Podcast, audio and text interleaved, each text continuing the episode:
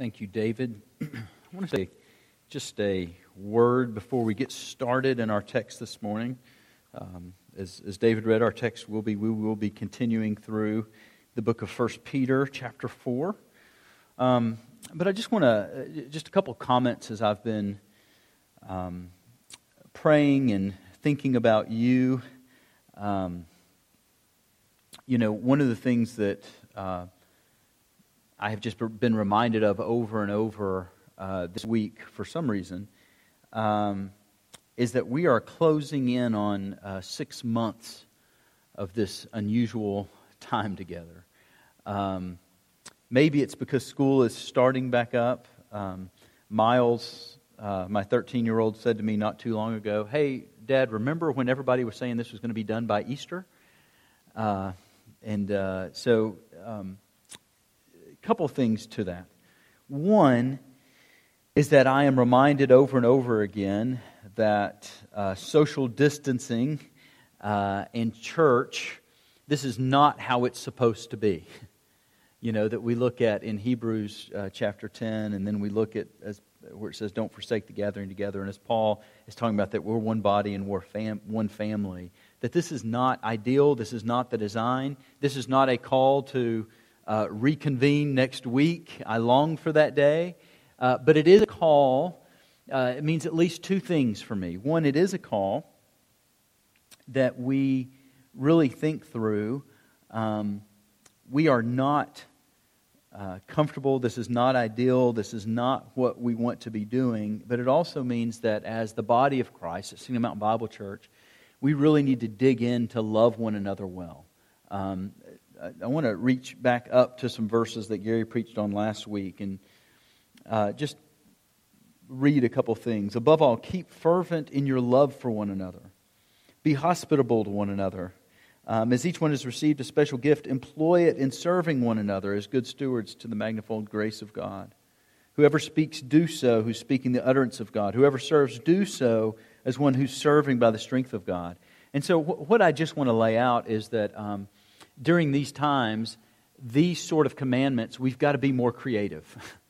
and, it, it, gets difficult. Um, the staff here is doing a great job. Um, uh, Ruby and BJ and Damon and Amy and Karen, um, and we'll throw Gary in there, uh, doing a great job of, of really trying to reach out, but it's, it's imperfect. It's not perfect, and we're constantly looking at ways to do better. But I also want to encourage us to practice the one another's and be creative in how we do that. I know we've all got Zoom fatigue, but if that's what we're living with, that's what we're living with. So just want to encourage us to reach out and to, to love one another well. The other thing that I just want to, um, to say, I was uh, speaking with a couple of other pastors this week, and it was interesting um, as I brought up an uncomfortable subject and to hear that uh, they had been discussing this at their church as well, is that. Um, when the day comes that I long for, that we are able to reconvene, one of the prayers that I have is that um, we wouldn't have gotten so comfortable in uh, waking up at 10:50 in our jammies, getting a cup of coffee, and tuning in to the live stream. Uh, that that replaces the gathering of together because that's not ultimately God's design. I'm thankful that we get to do this, but um, this is not God's design, and we need to be together. And uh, I long for that day. I mean, uh, as, as we prayed for Jim Fickley, I miss Jim. uh, I, I, long for the day where he can hug me with no COVID concerns. Um, uh, I miss, as I was having dinner with a couple on uh, Friday night, um, I asked them, because they're in constant contact with Diane Cross. I miss seeing Diane, and uh, she's normally around here several times a week. I miss our people. Uh, and so just wanted to put that out there.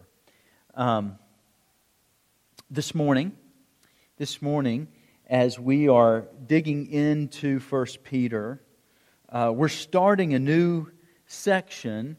Um, but as we start this new section, the theme is, is a common theme that is run all throughout First Peter. Peter, um, uh, he, he's going to challenge us once more about suffering and suffering um, for the name of Christ.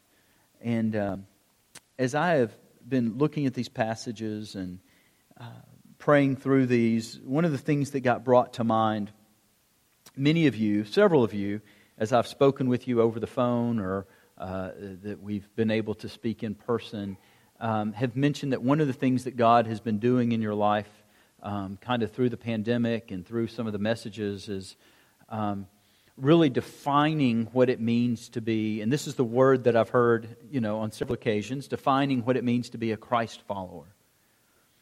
And, and, and that's been interesting, and, and, and this has challenged me as I've thought through some of the conversations that I've, I've had with some of you.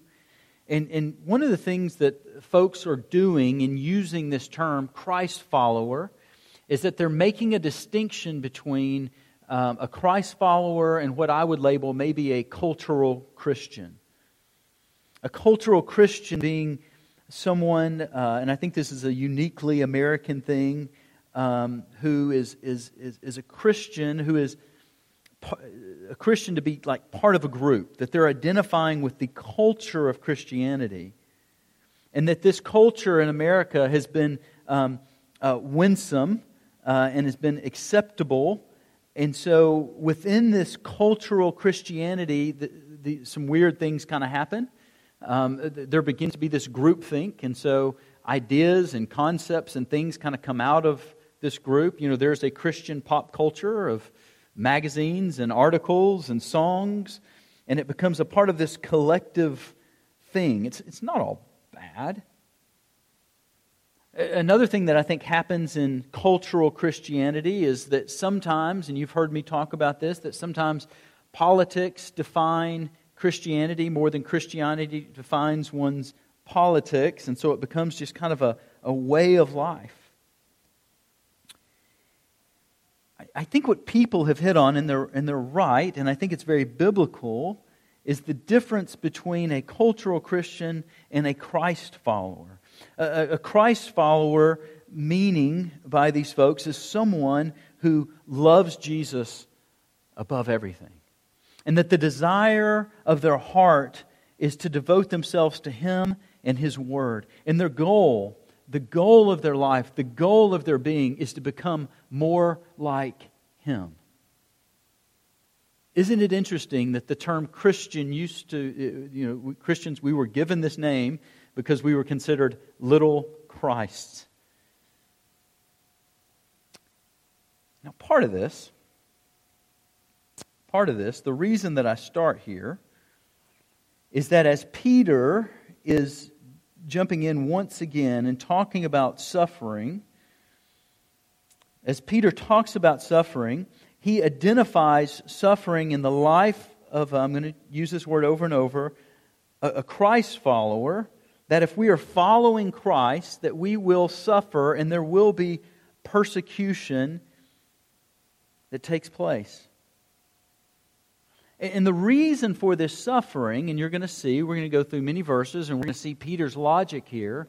The reason for this suffering is that when we really step back and look at our culture and look at the world, if we are truly living to become more like Christ, if that is our aim and is that of our, is our goal, is to, to be like Christ, we're going to find ourselves at odds with the culture because it's not the culture's aims, it's not the culture's goals to become more like Christ. And so, what happens as these two groups intersect, there's going to be suffering and persecutions because we're at odds with the culture. As we're leaning on Christ, we don't fit in with the culture.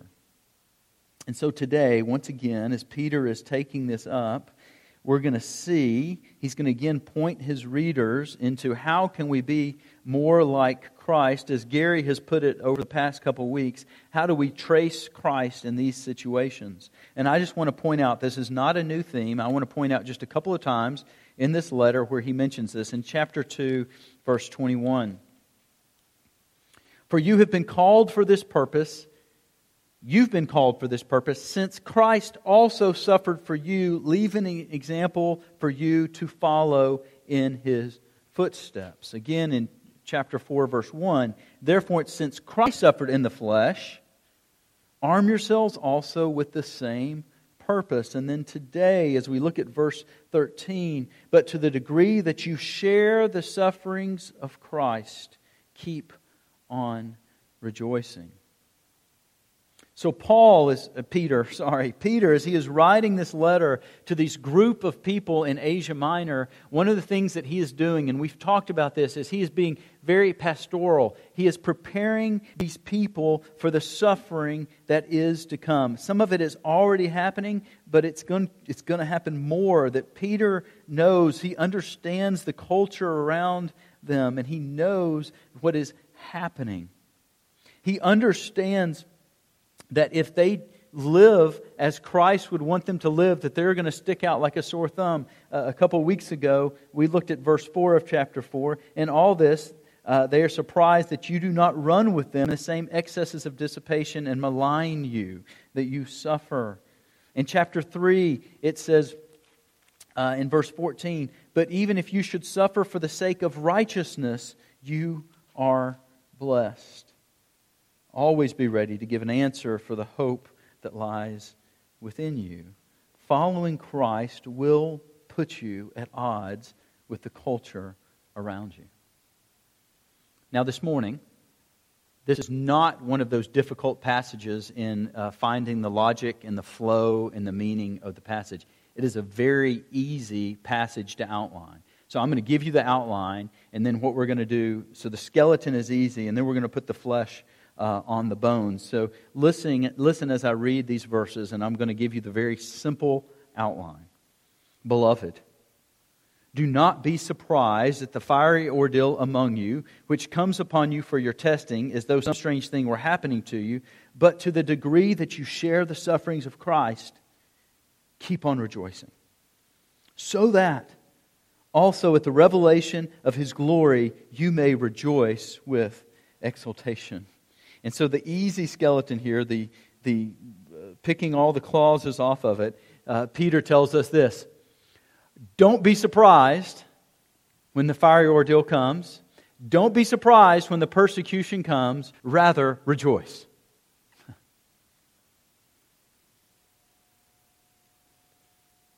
I think in our culture, as an American Christian, and that's the only one that I, that's the only culture that I know well, I think a verse like this lands on us as very strange.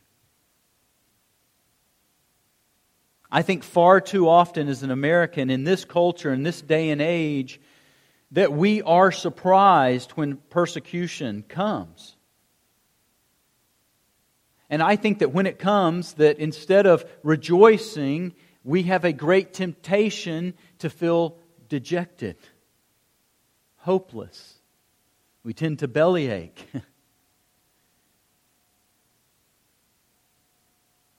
so I think that these are very, very important words for us. I think one of the reasons why we feel this way is that in America, our Christianity is very cozy with the culture.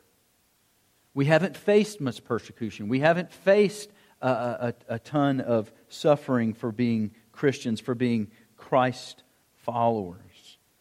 And so we've been comfortable. And, and, and in a part of that, we need to rejoice that, that we live in a place to where that doesn't happen as much. But I think as Peter is giving these people a warning, we need to hear the same warning as American Christians. I think far too often, as American Christians, the reason that we are surprised when persecution comes is because, in reality, our God is comfort. Our God is to be able to just get along and to not make waves. Um, if you haven't listened to um, uh, Jimmy Davis's uh, midweek on the mountain talk. I just want to pause and give a plug for that here. Go back and listen to that. He he did a wonderful job on Wednesday night and talked about some of these idols and things that we lean on and how God is gracious in helping us remove those. if you think about it, we are called to Christ to be salt and light to our culture, to the people around us. We are to be a witness. We are to be people of the gospel. We are to be a people who stand on God's truth. We are to be a people who proclaim that man's biggest problem is his sin problem, and that, that the, the, the solution for that is found only in Jesus Christ. And we live in a world that is opposed to the gospel message and that is opposed uh, to the message that we are sinners in, needs of a, in need of a Savior. I, I, I saw something that just warmed my heart this week and it also challenged me. And, and I'm not going to name names uh, because I want to investigate it a little more and see how it goes. But there was a very popular um, uh, evangelist. He is uh, very big in the prosperity gospel movement. And he, um, I read an article which he was repenting of some of the of some of his uh, theology and some of the outworkings of some of his theology, and and so I went and uh, uh, YouTubed the sermon where this happened, and what I found was a man, just young man, just weeping in tears, and what what God had convicted him of, what God had convicted him of, was that this teaching that, has, that is pervasive in America, that you come to Christ and nothing bad will ever happen to you, that it wasn't the gospel. It wasn't the full gospel. And, and, what he was saying is he had, had, was on a beach and was witnessing to a group of young people as he realized they needed to be convicted of their sin to see their need of a Savior, and that that was the gospel message. And one of the things that I thought as I was hearing him, and he was just weeping in tears of, of just looking at how he needed to change how he did things, I got convicted myself in saying, Lewis, you believe this, but do you live this out in the world? As I was preparing for this message, I thought about how little opposition there was in my life from the world, and is that a direct correlation because I'm not loving my neighbor well enough to let them know what the gospel says? So, as we head into this, as we look at this, and one of the things, if I had a relationship um, with this man that was coming to this, I would tell him, hey, listen, don't be caught off guard because some within your church, when you're preaching the gospel, the gospel message, and you're really trying to follow Christ, there are going to be some of the cultural Christians in your church who are going to still look at that other, and you're going to come under attack from taking the right stand. And don't be surprised and as Peter is telling us here, beloved, do not be surprised. In order for us to get this message, we have to have a right and sober view of our situation. Or this text makes no sense. In 2 Timothy chapter 3 verse 12 reads this way. All who desire all who desire to live a godly life in Christ Jesus will be persecuted.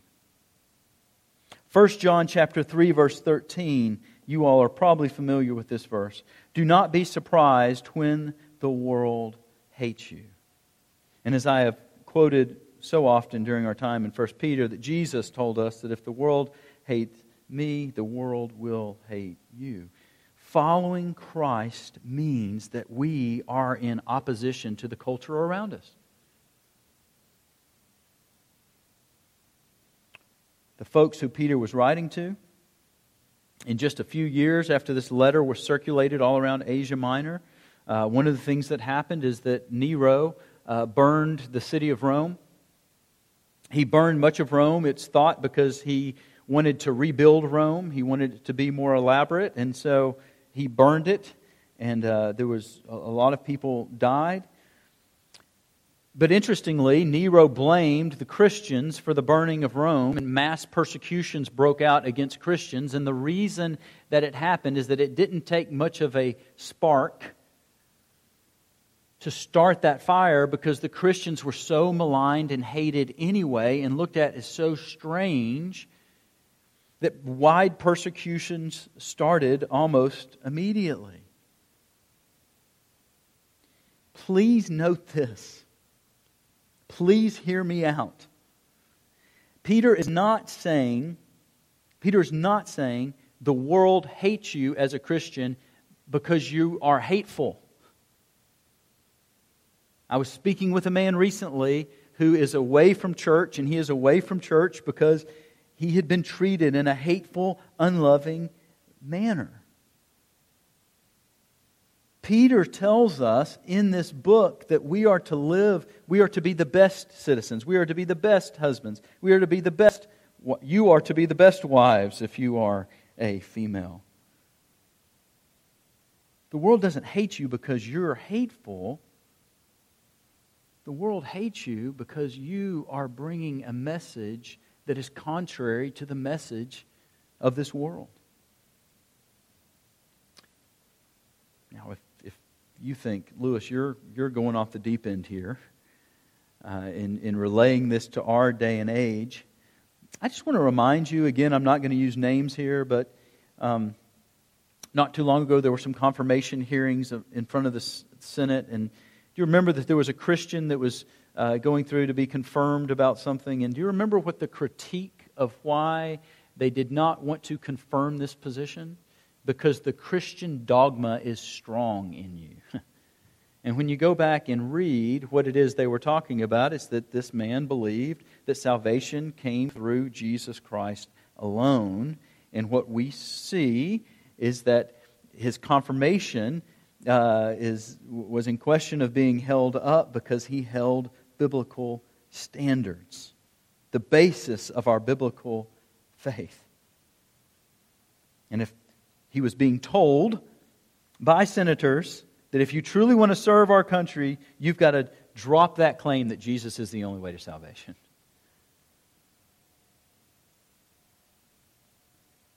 Why are we surprised?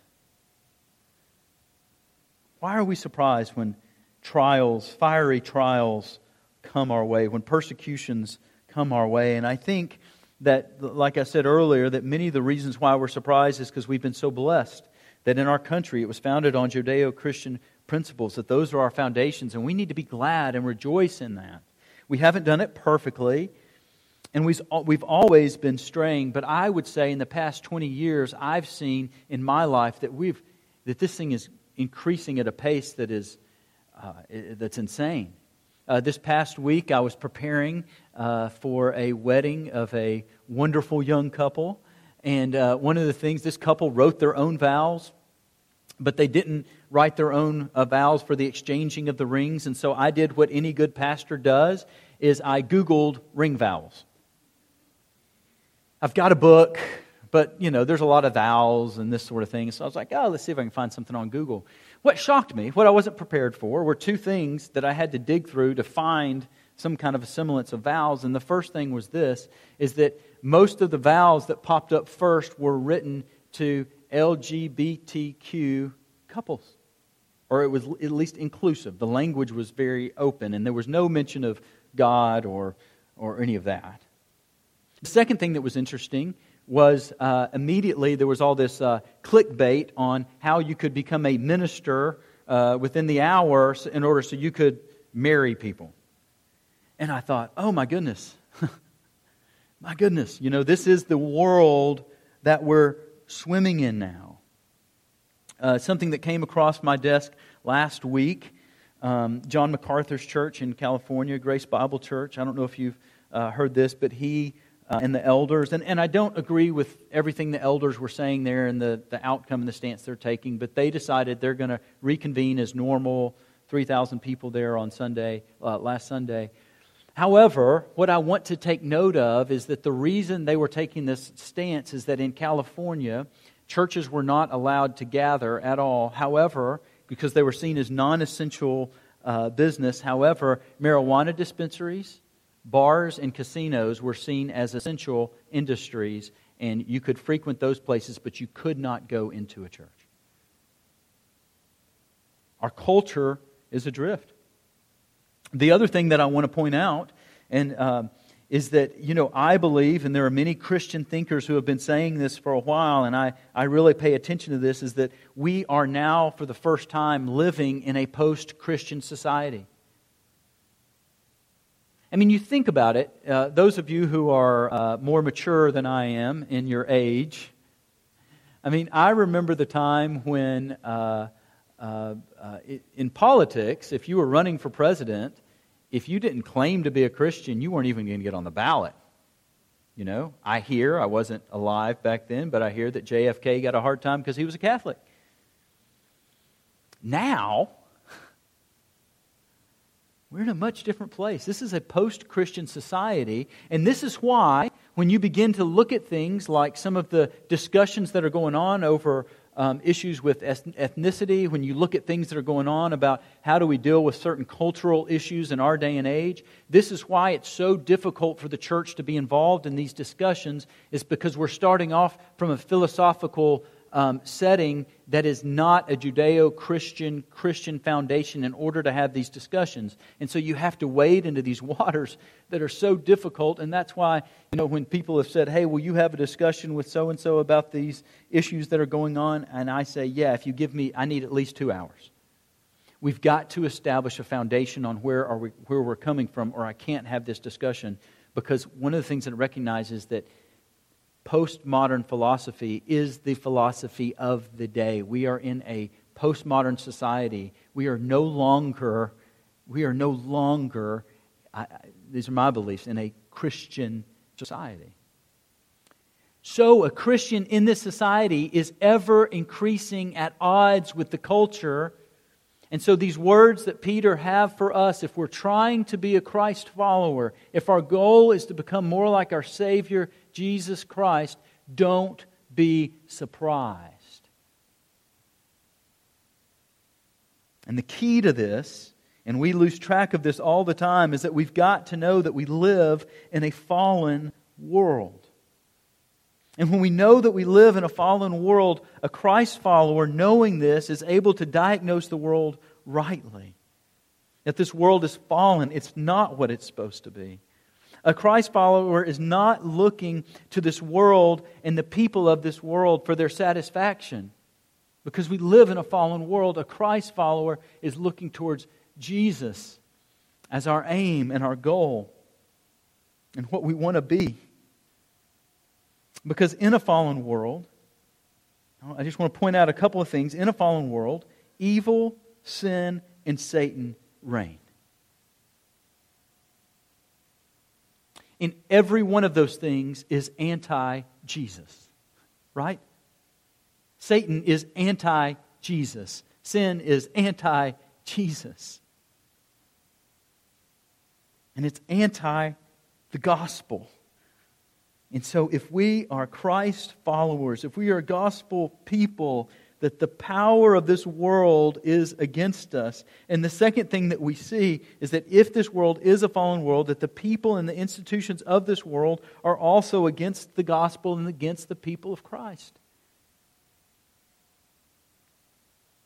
So, the conclusion, thirdly, there will be suffering, there will be persecutions. So, Christians don't be surprised.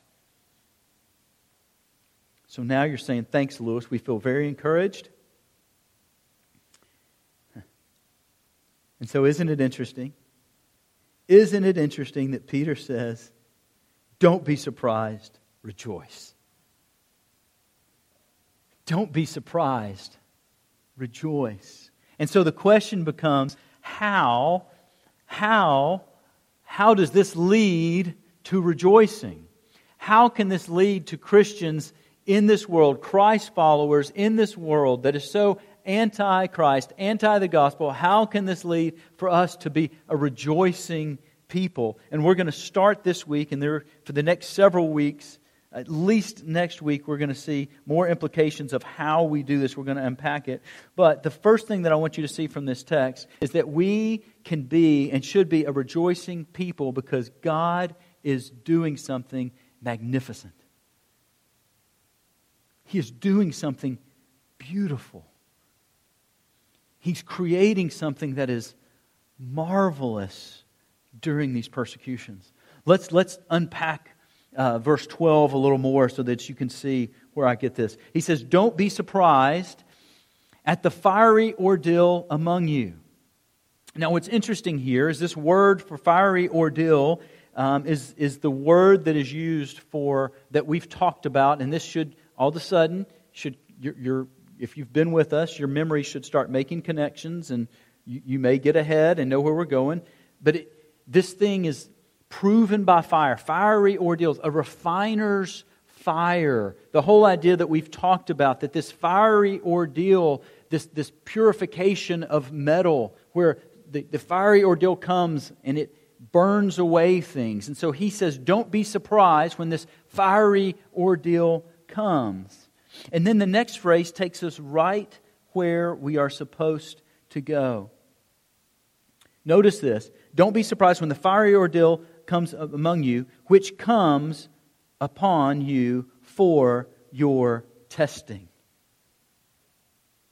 Do you remember in chapter 1 when we talked about this? Notice the similarity in chapter 1, verse 6 and 7.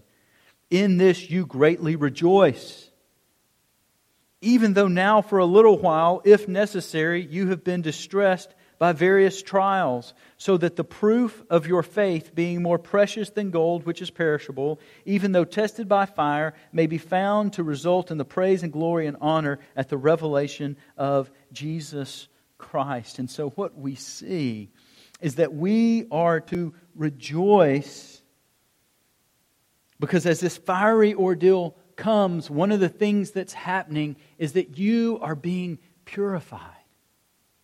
You are becoming more like Christ. And if Christ is your treasure and this is the goal of your life, then as these things come and these things are happening to you, you can rejoice because you're becoming more like your Savior.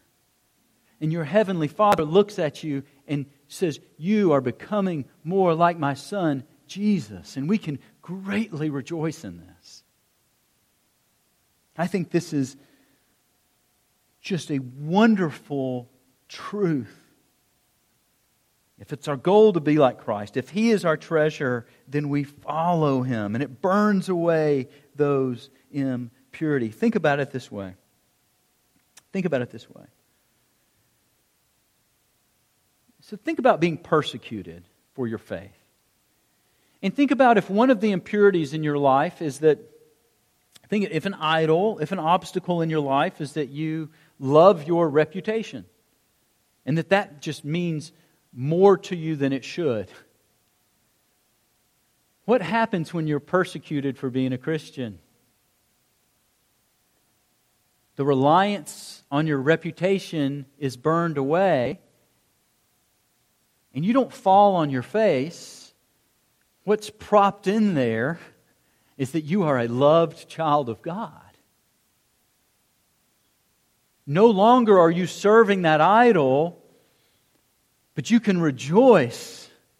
You can rejoice because the impurity, the idol, is burned away, whether that's reputation, position, money, comfort, whatever.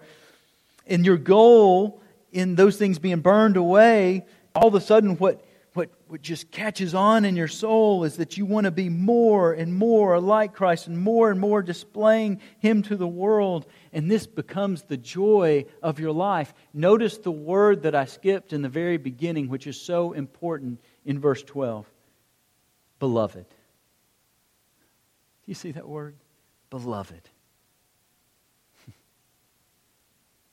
Loved friend of God.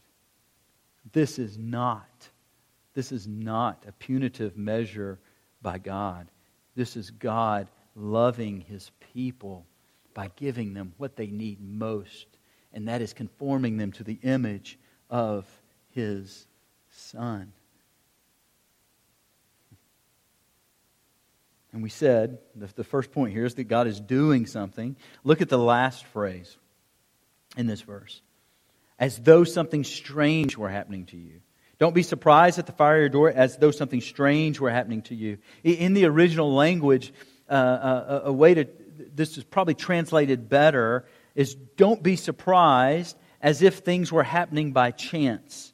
The verb there uh, leans more in that direction. Don't be surprised as if things were happening by chance, that God is at work in you. In verses that we have gone to, and, and I want to go back to, uh, and this is, if you're a, a student of the Word, you know where I'm going.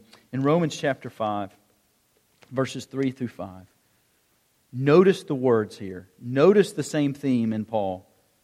And not only this, but we also exult in our tribulations, knowing that tribulation brings about perseverance, and perseverance, proven character, and proven character, hope, and hope doesn't disappoint because the love of God has been poured out within our hearts through the Holy Spirit who was given to us. And also in the book of James, in the book of James, we are told, sorry, I lost my place here, but in the book of James, uh, we see the same theme in James chapter 1, verses 2 through 4 that we can rejoice because in the midst of trials, God is doing something. He is making us more like Him. Then notice the second thing here. And, and this is fantastic. Look at verse 13. And there's a phrase here at the beginning of verse 13 that I just haven't really gotten over all week. So we said the skeleton is do not be surprised, but rejoice. Notice verse 13. But Notice this phrase, but to the degree that you share in the sufferings of Christ, keep on rejoicing. But to the degree that you share in the sufferings of Christ, keep on rejoicing. What in the world is Peter talking about? That you share in the sufferings of Christ. This is not talking about the atonement. You know what I mean by that? So that when he's talking about you're sharing in the sufferings of Christ, you, me, we don't atone for other people's sins. That's not what Peter's talking about. Peter is simply talking about when you suffer like he suffered in this world. To the degree that you are doing that, keep on rejoicing. This is the ultimate what would Jesus do? living in a way that is countercultural, that we're loving, when, we're loving people in a radical manner. We're lovingly standing on truth. We're lovingly living out and proclaiming the gospel. We're lovingly laying out the hope, to, laying out hope to the dying world, sinners in need of a Savior. And so, as we are doing that, Peter tells us that as we're doing that, that we will suffer because we're coming against the culture. And to the degree that you're displaying Christ to the world, that you're living as he lived, as you're becoming little Christ, you have much reason for rejoicing. And this is not this is not an odd concept in the Bible. Many of you may know and remember, as you if you've read through the book of Acts, that, um, that as, as some of the apostles were put in prison for proclaiming the gospel, and then they were released, and uh, they were told, um, "Don't preach the gospel anymore." And they said, "We're going to follow God, not you." And do you know what the statement was in the book of Acts? That they rejoiced why did they rejoice? Because they were counted as worthy to suffer. Over and over in the New Testament, Paul talks about the joy and his rejoicing in being counted worthy to suffer for the sake of Christ. In Luke chapter 6, verse 26, uh, in the woe section of the, of the Bible, of Jesus' speech there, he says, Woe to you when people do what? Speak well of you. In Matthew chapter 5, verses 11 through 12, in the Beatitudes, let's read that one together. Matthew chapter 5, verses 11 and 12, on the lips of our Savior. Blessed are you when people insult you and persecute you and falsely say all kinds of evil against you because of me. Notice these words Rejoice and be glad, for your reward in heaven is great. For in the same way they persecuted the prophets who were before you. And so, as we close, one of the things that I want you to take note of in this text is that word that Jesus used in that it's recorded on the lips of Jesus in Matthew 5 rejoice and be glad. That same phrase those same root words are used here in verse 13 where it says keep on rejoicing so that also at the revelation of his glory you may rejoice with exultation and the point here is that you may rejoice with exceeding rejoicing um, how many of you are Dave Ramsey fans? I had more in the first service, and there weren't as many people. D- great. Dave Ramsey's great. One of the phrases he uses, and we can debate the merit of this phrase. Um, we can debate the merit of this phrase, but he says, uh, live, live now, live like no one else, so that later, oh, you aren't very good Dave Ramsey fans, you can live like no one else. So, what he's saying is pinch a penny now so that later you can uh, enjoy the fruits of your labor. Now, we can debate that.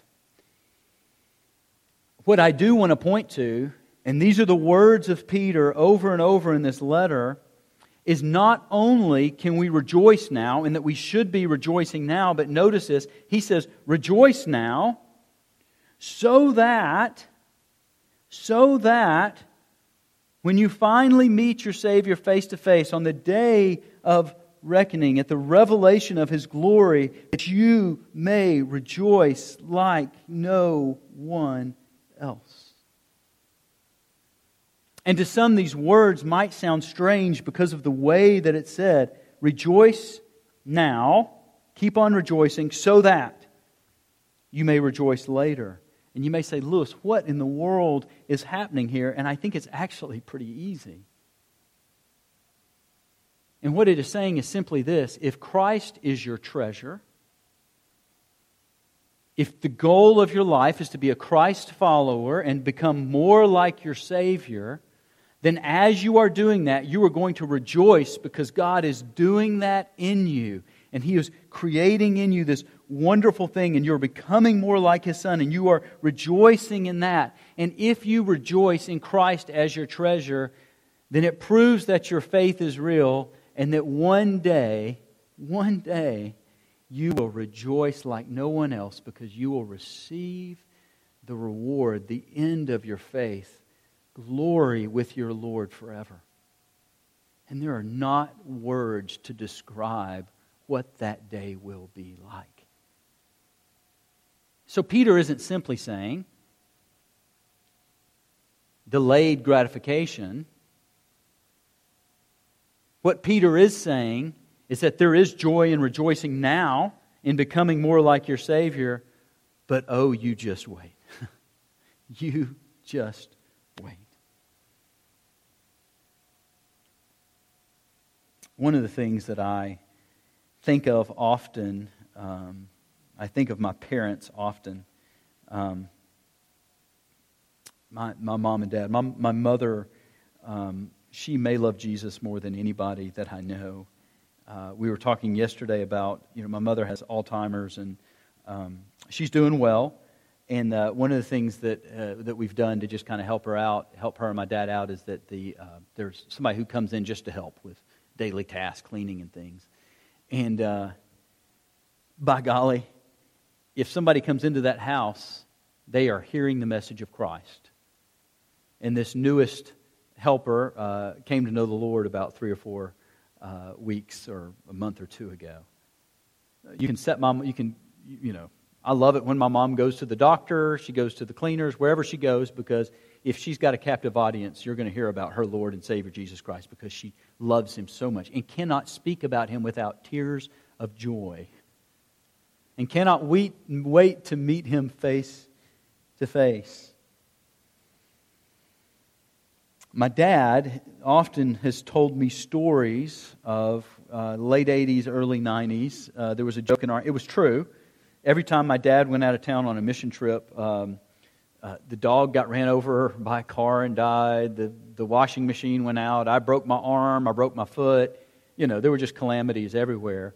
Uh, but dad would come back with these stories that just have imprinted me and, and imprinted my life. And the stories, the two in particular, were as he spent time in the Philippines and in Russia uh, and spent time ministering to ministers. Particularly in the Philippines, this stands out to me. Um, that these pastors um, in the Philippines would spend hours and days uh, walking, uh, doing whatever they could to get to these pastors' conferences. And it wasn't easy because there were still leftover uh, wings of the Communist Party that were looking to hunt down pastors and Christians and to kill them. And so, uh, as Dad would be telling me these stories, in my little mind, I would be thinking, like, oh, that's so awful. And then he would tell me these men and the joy that they had because they were counted worthy, worthy to be a Christ follower. They were counted worthy to carry the message of our Savior to a people who were dying in their sins. They were counted worthy of being countercultural, even to the point of it costing them their life. And Dad would talk about the joy that was in these men for being able to come and to gather together and to talk about their Savior and then to take it back. And he would talk about wondering and not knowing, and back then there was no social media, no cell phones, this sort of thing, but not knowing if they would make it back.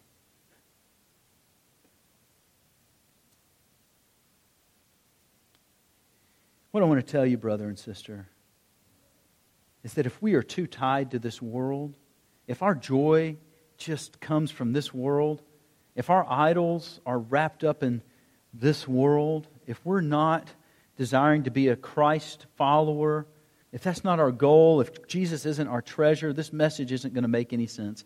And what I'm getting ready to tell you definitely won't make any sense. I was reminded of Polycarp, a church father. When he was 86 years old, he was asked to, to curse Christ or face the consequences, consequences, which was martyrdom. Listen to this quote 86 years I've served him, and he never did me any wrong. How can I blaspheme my king who saved me? Hmm. Some of you may be saying, What do you mean he never did you any wrong? You're getting ready to be killed.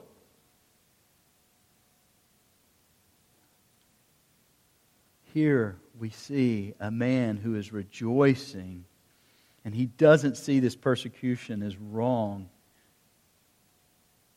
He sees his king who has saved him and who is saving him. And then when he was tied to the stake, and, and this is not a quick, easy death, but as he's tied to the stake, here's what he prayed. And again, notice what some may view as irony here. Receive me as a rich and acceptable sacrifice. Counting it all joy. He never did me any wrong. I am rich. May he find me acceptable. So, my question to you is the question to myself all week has been Will you follow him?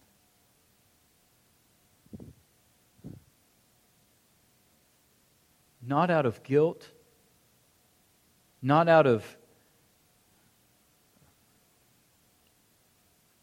the other things that we get, some pastors lay on you to follow Christ, but will you see him as your treasure? Will you see him as your joy? Will you see him as your king and will you follow him? And as your pastor, as your pastor,